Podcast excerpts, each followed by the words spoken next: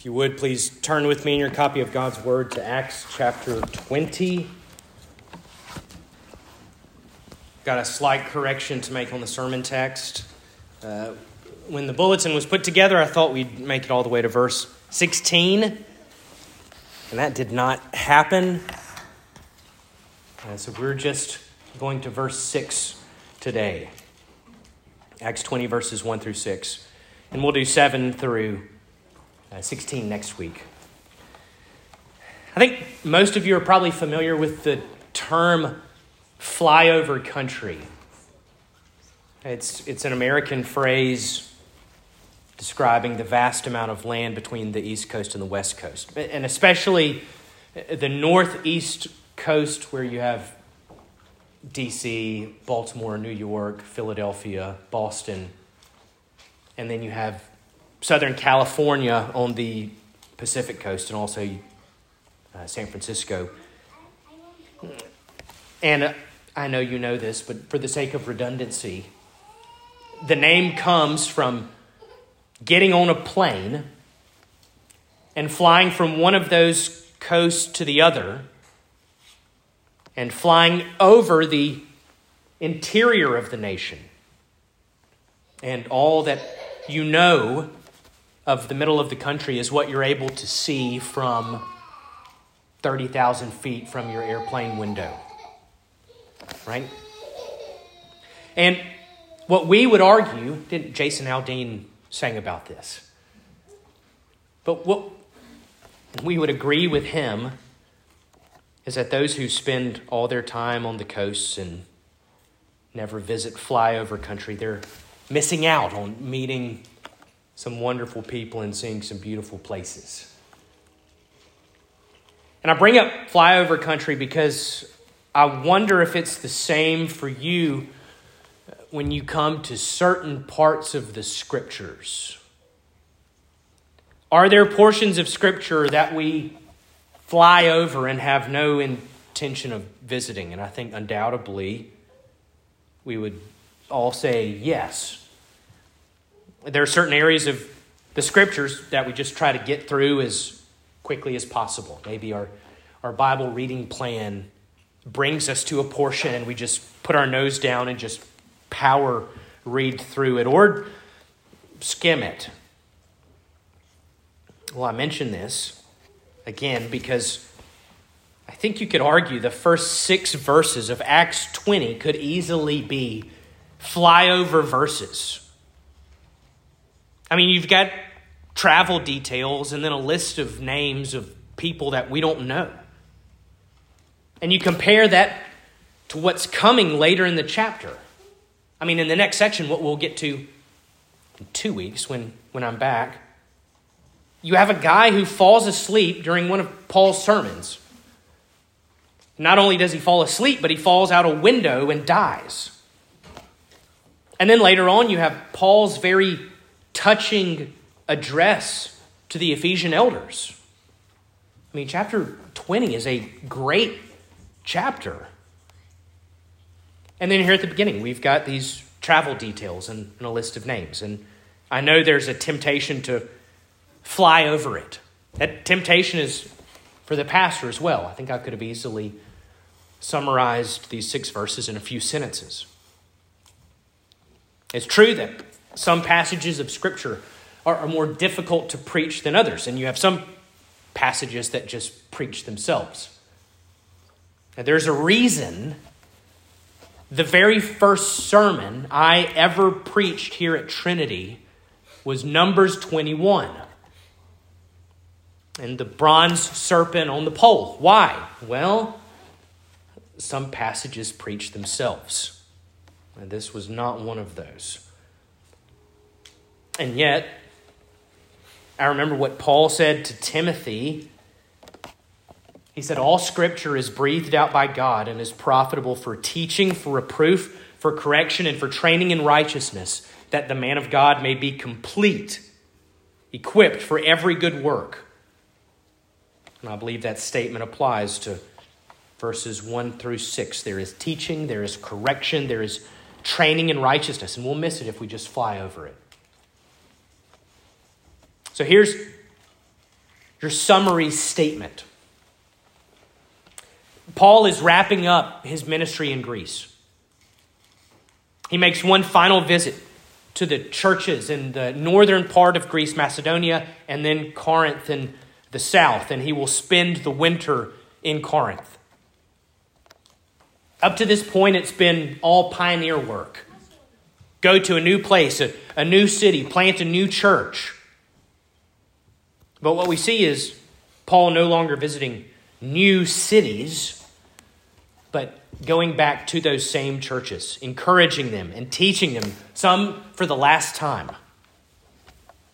This is his final tour of the mission field, and he's preparing them to continue without him. And we're going to see that in one moment, but first let's pray and ask for God's blessing on the preaching of his word. Heavenly Father, I do echo the words of your Son in John 17. Would you sanctify us in the truth? Your word is truth. We know that it does not return void. We ask that your Spirit would work through it for our good and for your glory. Amen. All right, our text, Acts 20, verses 1 through 6. After the uproar ceased, Paul sent for the disciples, and after encouraging them, he said farewell and departed for Macedonia. When he'd gone through those regions and had given them much encouragement, he came to Greece. There he spent three months. And when a plot was made against him by the Jews, as he was about to set sail for Syria, he decided to return through Macedonia. Sopater the Berean, son of Pyrrhus, accompanied him. And of the Thessalonians, Aristarchus and Secundus, and Gaius of Derbe, and Timothy, and the Asians, Tychicus and Trif- uh, uh, Trophimus. These went on ahead and were waiting uh, for us at Troas. But we sailed away from Philippi after the days of unleavened bread, and in five days we came to them at Troas, where we stayed for seven days. The grass withers and the flowers fade, but the word of our God stands forever. First thing we see here are the words, after the uproar ceased. You'll remember what caused this uproar. We uh, talked about it last week. You have these silversmiths, one in particular, and artisans who make their living uh, making and selling idols at the Temple of Artemis. Uh, the Temple of Artemis was one of the seven wonders of the ancient world. It was a big tourist attraction. There would be a lot of people coming in. And if you had something to hawk, you could make some money. Well, these vendors, these creators, are upset because people quit buying their idols. And we talked about why last week. They'd come to faith in Christ. Their eyes had been opened to see that gods made by human hands out of wood and silver are not gods. Uh, the Christians there in Ephesus began to spend their money like Christians.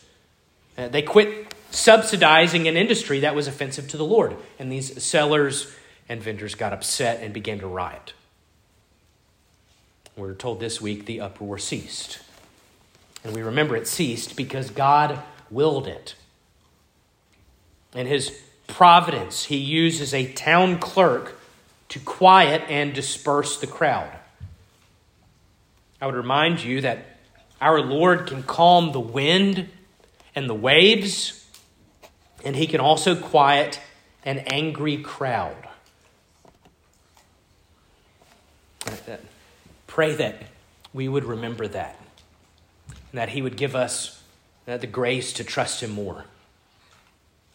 We then see that Paul is going to leave Ephesus. He spent two years there, but now he's leaving. He sends for the disciples, the believers who are there in Ephesus. He encourages them, says his farewells, and then he leaves for Macedonia. He's going to cross back. He's going to go from modern day Turkey across to modern day Greece. And again, we, we read over this without marveling at what Paul is doing. Maybe this just stands out to a pastor.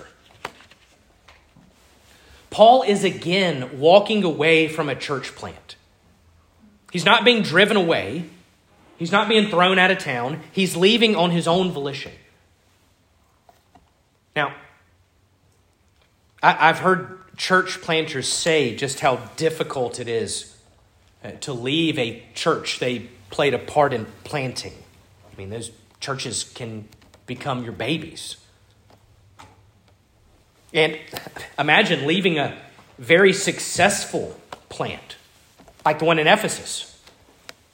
Uh, the church in Ephesus was so influential in their city that the personal spending of its people had the power to cause uproars and riots. I mean, I, I, I'm going to be honest and say, I mean, I think it would be very hard for a pastor to leave a church like that. There'd be the temptation to say, look, look what the Lord is doing here. Look at the success. Look at the impact we're making in this city. And yet, Paul is able to walk away and let it go. He preached the whole counsel of God to them. He trained elders. He left them in very capable hands, and he walked away. You know, recently I was listening to an interview. Uh, Kevin DeYoung sat down with Dr. Sinclair Ferguson and asked uh, Sinclair questions about his life and ministry. And this interview is recent, so it took place, I don't know, a month or so after Queen Elizabeth uh, passed away. And Sinclair Ferguson is, is of course, he's a, he's a Scot. And the Queen died at her residence in Scotland. And, and, and I, didn't, I didn't know this. Maybe you knew.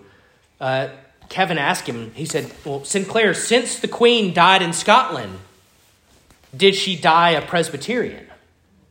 And he said, Well, yes, yes, she did. I, I, I did not know about this. Apparently, when the monarchy would go from England to Scotland, their uh, religious affiliation changes once they cross the borders. I, I, found an article about this. I thought it was really interesting. It said they board the royal train at King's Cross as the supreme governor of the Church of England, responsible for appointing bishops whom it teaches are successors of the apostles. But what happens when they cross the border into Scotland?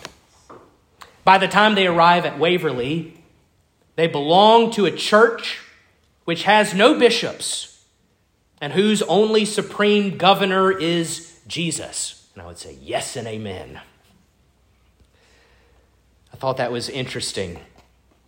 They talked about that, and then that, of course, led to Kevin asking uh, Sinclair Ferguson about one time when he was asked to preach for the Queen.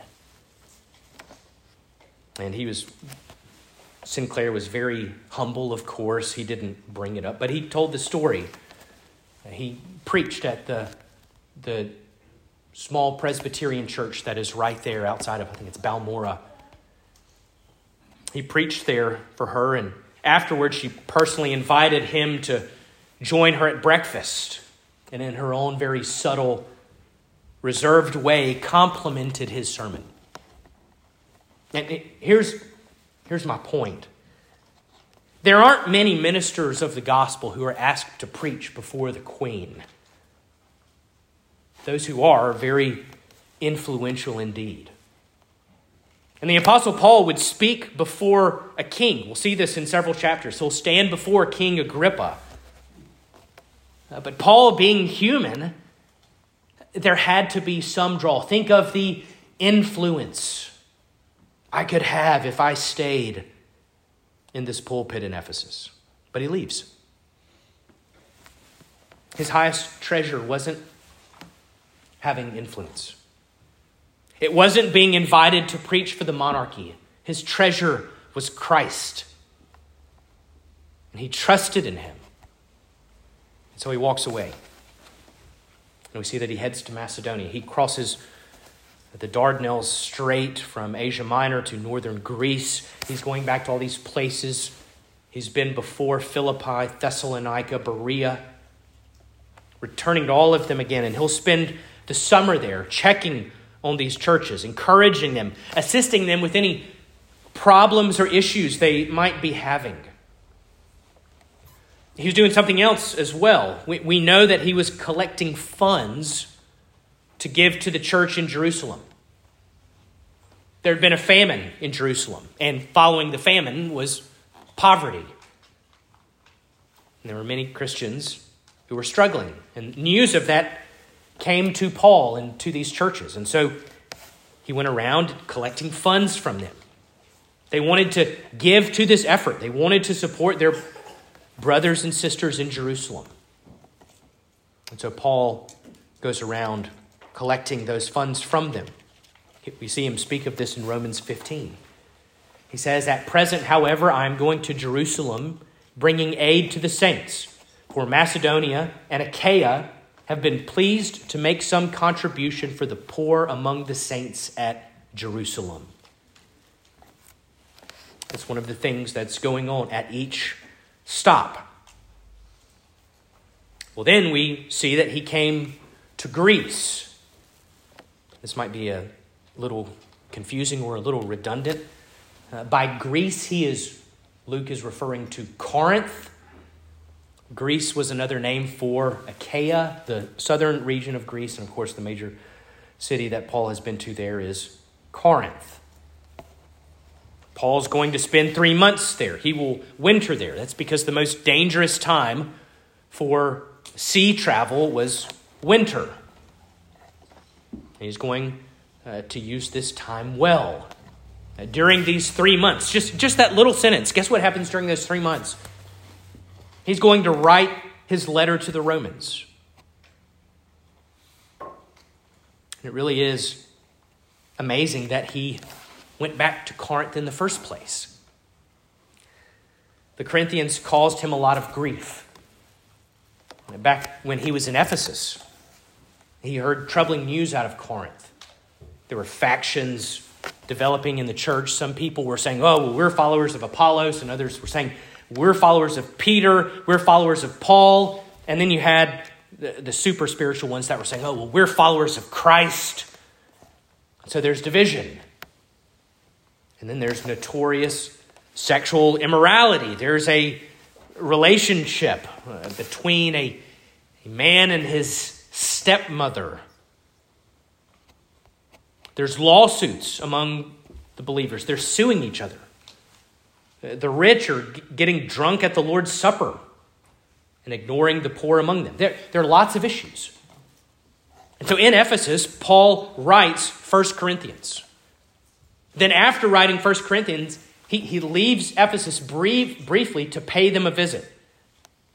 And we know uh, from 2 Corinthians that things did not go well.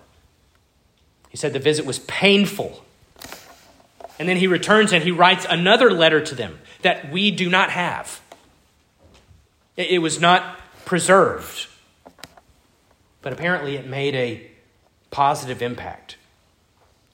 Because as Paul is in Macedonia, going from the churches there from one to another, he's brought news that the Corinthians have repented and they desire to be reconciled to him.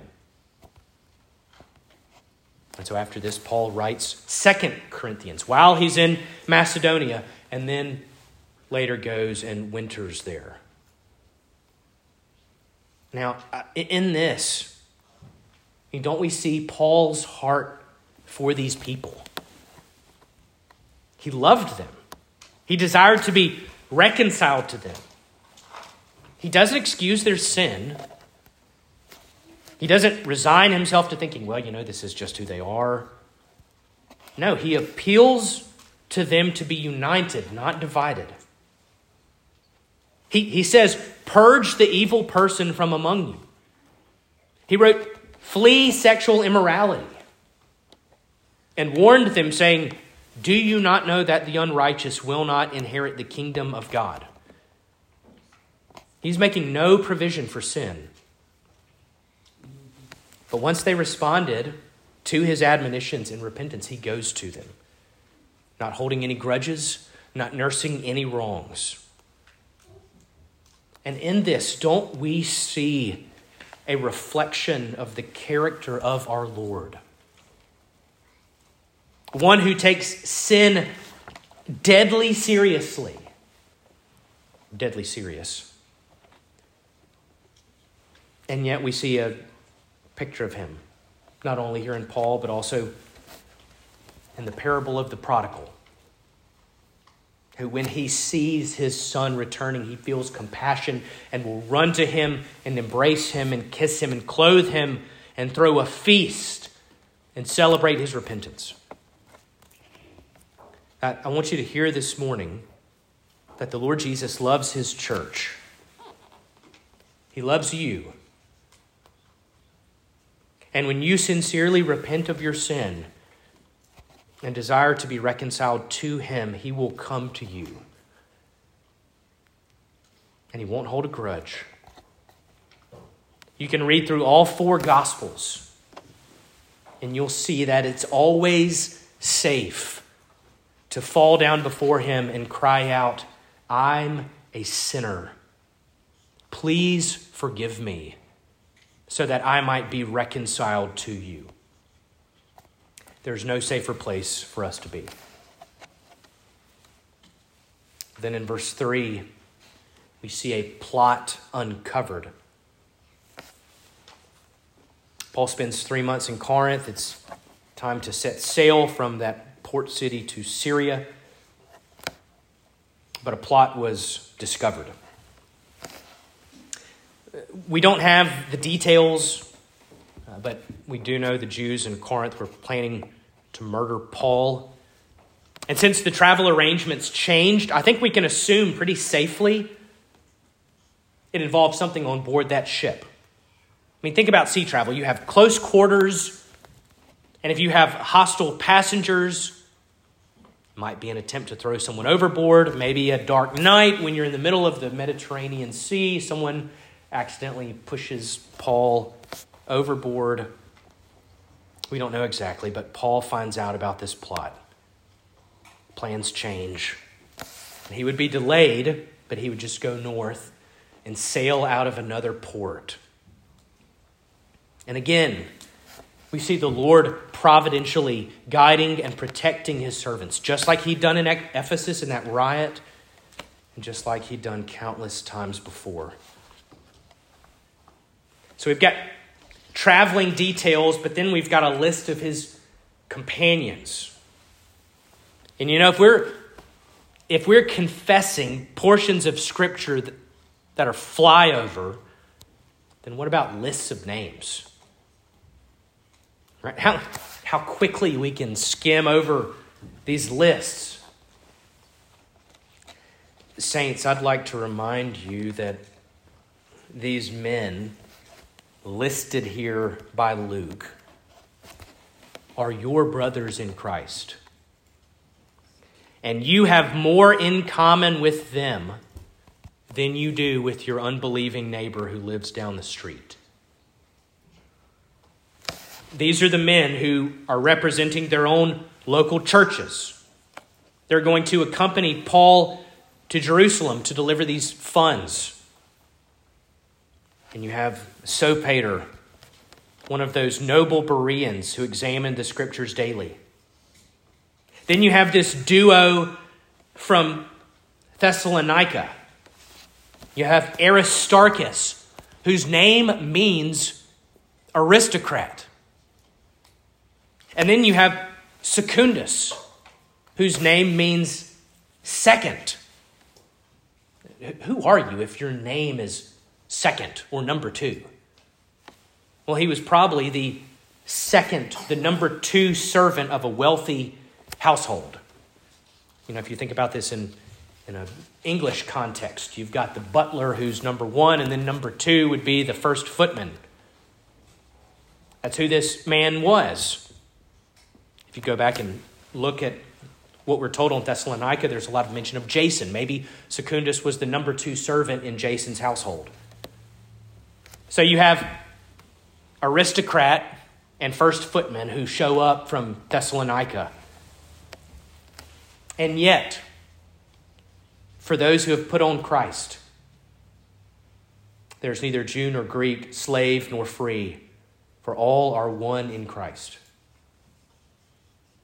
regardless of their social status. Both of these men were debtors to mercy alone. Then came Gaius of Derbe. You remember, there's not much said about Derbe. If you go back to chapter 14, all that Luke says is after Paul was stoned at Lystra, the next day he and Barnabas went to Derbe, and when they'd preached the gospel to the city and had made many disciples, they returned to Lystra. That's all we get. They preached the gospel, they made many disciples, then they got out of there.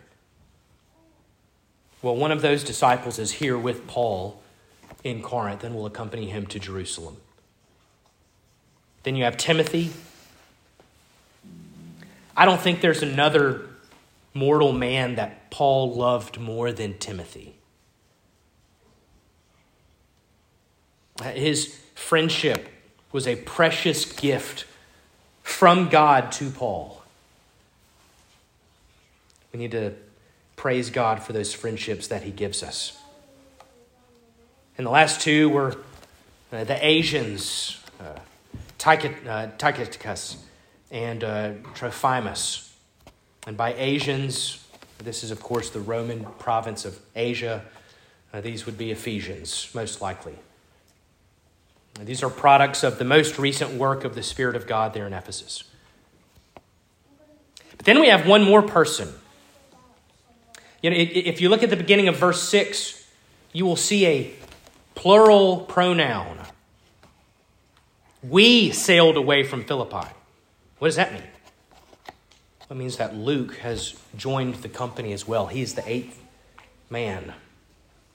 So this is the team. This is the team that will travel with Paul back to Jerusalem. Their presence would be a comfort to him. They would have safety in numbers from bandits that they might meet on the road as they traveled overland. And also, financially speaking, this kept everything above board, didn't it? These men saw to it that the money their congregations gave for the church in Jerusalem made it to the church in Jerusalem. And so they'd hike up to Philippi, get on a boat, cross the Dardanelles, and then next week we'll see a very interesting worship service. You could say Paul's sermon bored one guy to death.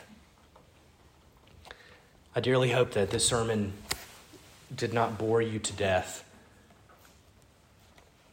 But I wanted to stop at this text because texts like this remind us that God is in control. He has a plan. He's moving all of history towards the final end of that plan. And in the meantime, he will hold secure all his saints.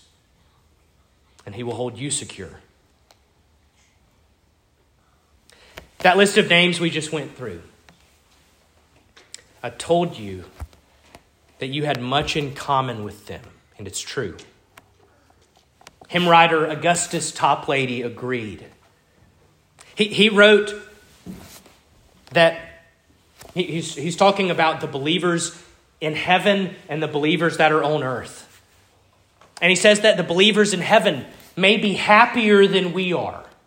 Right? And we can understand. They're with the Lord, they're in glory. We are still pilgrims in this vale of tears. And he says, while they might be more happy than we are, they are not more secure. They are not more secure. Because we are all redeemed and covered in the blood of Jesus Christ and held by his power. I'd like to close with a couple stanzas from Toplady's hymn a debtor to mercy alone. A debtor to mercy alone, of covenant mercy I sing, nor fear with thy righteousness own, my person an offering to bring. The terrors of law and of God with me can have nothing to do. My Savior's obedience and blood hide all my transgressions from view. My name from the palms of his hands, eternity will not erase. Impressed on his heart, it remains in marks of indelible grace. Yes, I to the end shall endure, as sure as the earnest is given. More happy, but not more secure, the glorified spirits in heaven. Let's pray. Father God, we do thank you for your word. We thank you for texts like this texts that remind us of your plan and your working in history.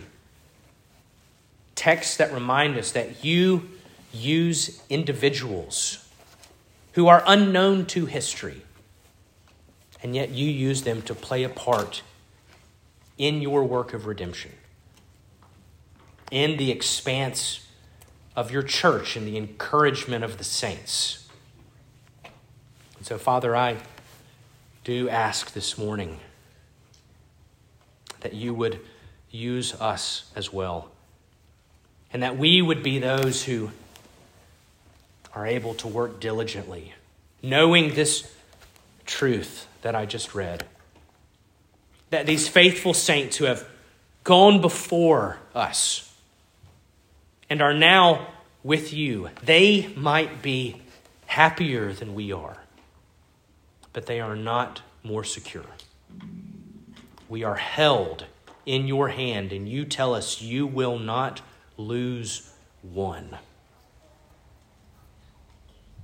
Father, we there are some good works we can do there is some loving of our neighbors we can do when that truth penetrates deep into our heart. I ask you that it would.